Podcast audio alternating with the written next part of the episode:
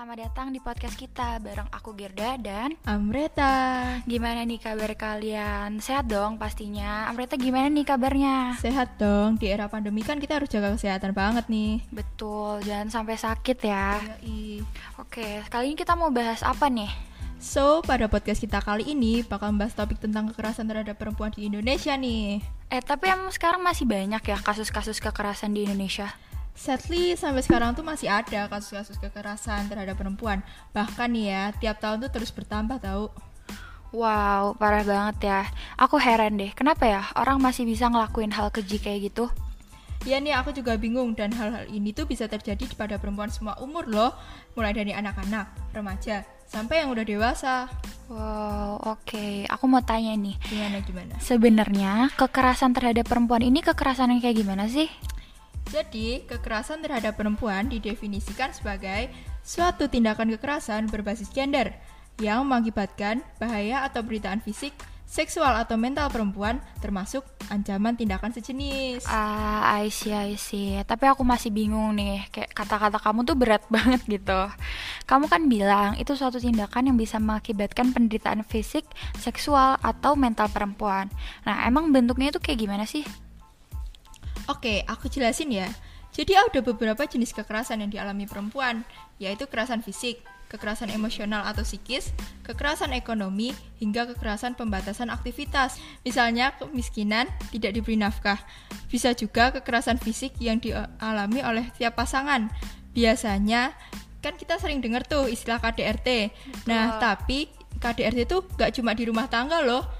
Kekerasan fisik dalam pacaran dan hubungan intim lainnya juga termasuk dalam kategori KDRT. Oke, berarti yang aku baca sering di tweet Twitter, feeds Instagram, akun-akun gosip gitu tuh itu termasuk KDRT dong ya. Iya sih. Oke, aku udah mulai paham nih sedikit-sedikit. Jadi, pemaksaan yang bersifat seksual, contohnya pemerkosaan atau ucapan yang vulgar, seperti misalnya siulan, kayak gitu termasuk juga dong ya? Iya, kayak gitu tuh masuk banget. Sering denger siulan-siulan mas-mas gitu ya? Iya, mas-mas pinggir jalan gitu biasanya. Oke. Oke, terus nih ya, kalau menurut kamu, bentuk kekerasan terhadap anak itu kayak gimana sih? Sama aja atau ada yang beda? Sebenarnya sama aja sih. Intinya hal-hal yang dapat mengakibatkan cedera atau kerugian nyata ataupun potensial terhadap kesehatan anak itu termasuk kekerasan terhadap anak. Sedih ya kalau kita bayangin seorang anak gitu bisa sampai terkena kekerasan kayak gitu. Iya kan, aku juga ikut prihatin banget sih lihat kasus-kasus kayak gitu tentang kekerasan terhadap perempuan. Oke, aku mau tanya lagi nih ya. Gimana gimana? Apa sih hal yang memicu orang berbuat sesuatu yang kita udah tahu itu perbuatan yang jelas-jelas salah dan gak benar? Nah, setelah aku baca-baca di internet nih, ternyata ada beberapa faktor.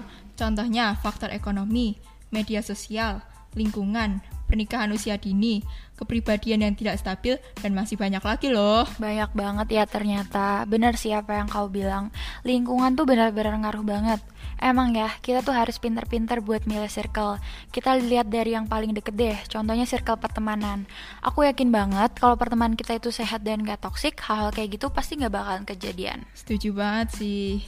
Oh ya, by the way nih ya, aku punya cerita yang aku baca di sosmed. Gimana gimana? Aku kepo nih kepo. Oke, kalau kamu kepo aku ceritain deh. Kalau nggak kepo nggak jadi cerita. Yoi. ya udah aku kepo aku kepo. Oke, emang ini belum terlalu viral sih, tapi udah sampai di feeds aku.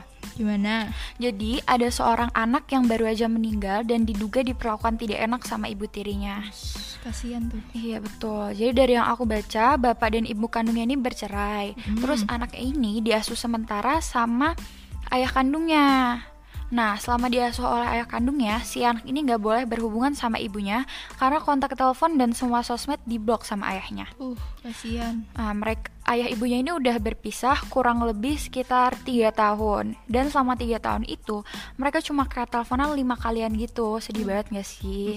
Kayak bisa bayangin selama tiga tahun cuma le- teleponan selama lima kali Oke terus tiba-tiba pada suatu waktu ibu kandungnya ini telepon sama mantan suaminya yang ngasuh anak mereka dan bilang kalau putri mereka yang pertama ini sudah meninggal. Kaget dong pasti ibunya ini udah lama gak ketemu gitu. Tiba-tiba dikabarin putrinya meninggal. Hmm, terus gimana tuh? Nah Terus ibunya langsung berangkat buat lihat putrinya dan pas dilihat udah dengan keadaan kurus, badannya tuh banyak lebam gitu. Terus hidung dan kepalanya terus mengeluarkan darah. Padahal nih ya udah dalam posisi meninggal gitu. Sampai-sampai anaknya ini dibungkus plastik dulu baru dikafanin. Parah banget gak sih? Iya sih. Nah, yang lebih sedihnya lagi, ayah kandung dan ibu tirinya ini bilang kalau anaknya itu kena penyakit gagal ginjal meninggalnya. Tapi coba deh, nggak mungkin gak sih kayak nggak nyampe di nalar gitu? Iyalah orang lebam-lebam sampai ngeluarin darah kayak gitu mesti kan ada kekerasan dong. Betul. Kasihan gak sih jadi ibu kandungnya yang kayak udah lama nggak ketemu tiba-tiba ketemu terus anaknya udah keadaan meninggal gitu. Mm-mm, benar. Sedih ya. Oh iya, by the way, kalau kita dari tadi membahas topik kekerasan gitu, pasti ada dampak buat si korbannya dong. Tapi ada gak sih dampak yang benar-benar bisa membekas buat korbannya? Ada dong, menurut salah satu artikel yang aku baca nih dari www.aludokter.com, dampak yang utama itu di emosi anak, karena anak akan menjadi lebih sering marah, sulit tidur, bermimpi buruk, memiliki rasa percaya diri yang rendah, ingin melukai diri sendiri, atau bahkan nih yang paling parah, keinginan untuk bunuh diri. Kan serem ya? Iya, serem banget sih. Berarti bisa dikatakan itu dampak yang berkepanjangan dong ya? Bener banget tuh, apalagi kalau nggak dibawa ke psikolog, bisa dibawa sampai dewasa dan pastinya membahayakan anak itu sendiri. Iya, kasihan juga ya. Eh, tapi kan itu tadi buat anak nih ya. Kalau dampak buat perempuan sendiri itu sama nggak sih? Kalau aku baca dari www.lifestyle.business.com, perempuan yang menjadi korban kekerasan bisa berdampak pada mentalnya tuh. Nah, dia bakal ngalami depresi, kayak narik diri dari lingkungannya gitu. Jadi bisa dibilang dia bakal pasif dari lingkungannya sendiri. Ih, kasihan juga ya kalau sampai pasif gitu. Tapi ada nggak sih menurut kamu solusinya buat teman-teman di luar sana nih, khususnya buat anak-anak, remaja-remaja kayak kita, dan khususnya perempuan, supaya setidaknya mencegah kekerasan? Pastinya ada dong. Kalau cara untuk mencegah kekerasan itu bisa dimulai dari keluarga dan sekolahnya tuh.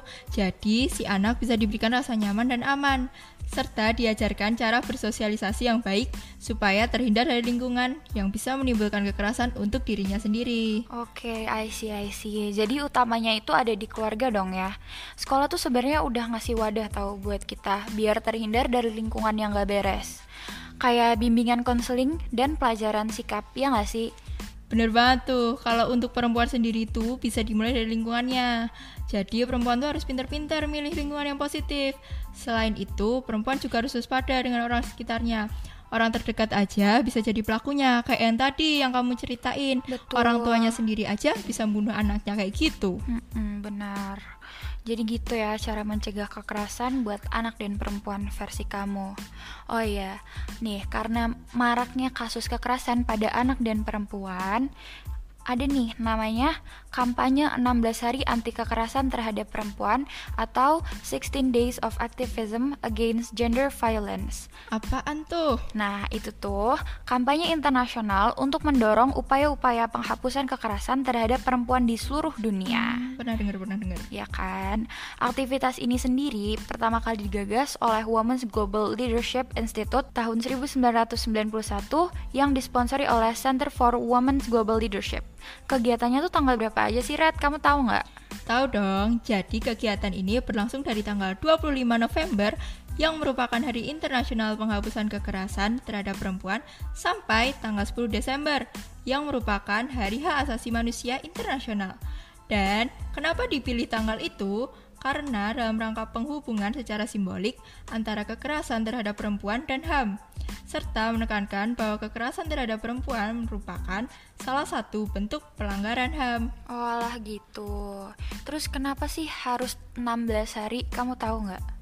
Ya, emang waktunya panjang ya buat nyiapin itu semua. Betul. Karena nih, penghapusan kekerasan terhadap perempuan membutuhkan kerjasama dan sinergi dari berbagai komponen masyarakat untuk bergerak secara serentak, baik aktivis HAM perempuan, pemerintah, maupun masyarakat secara umum.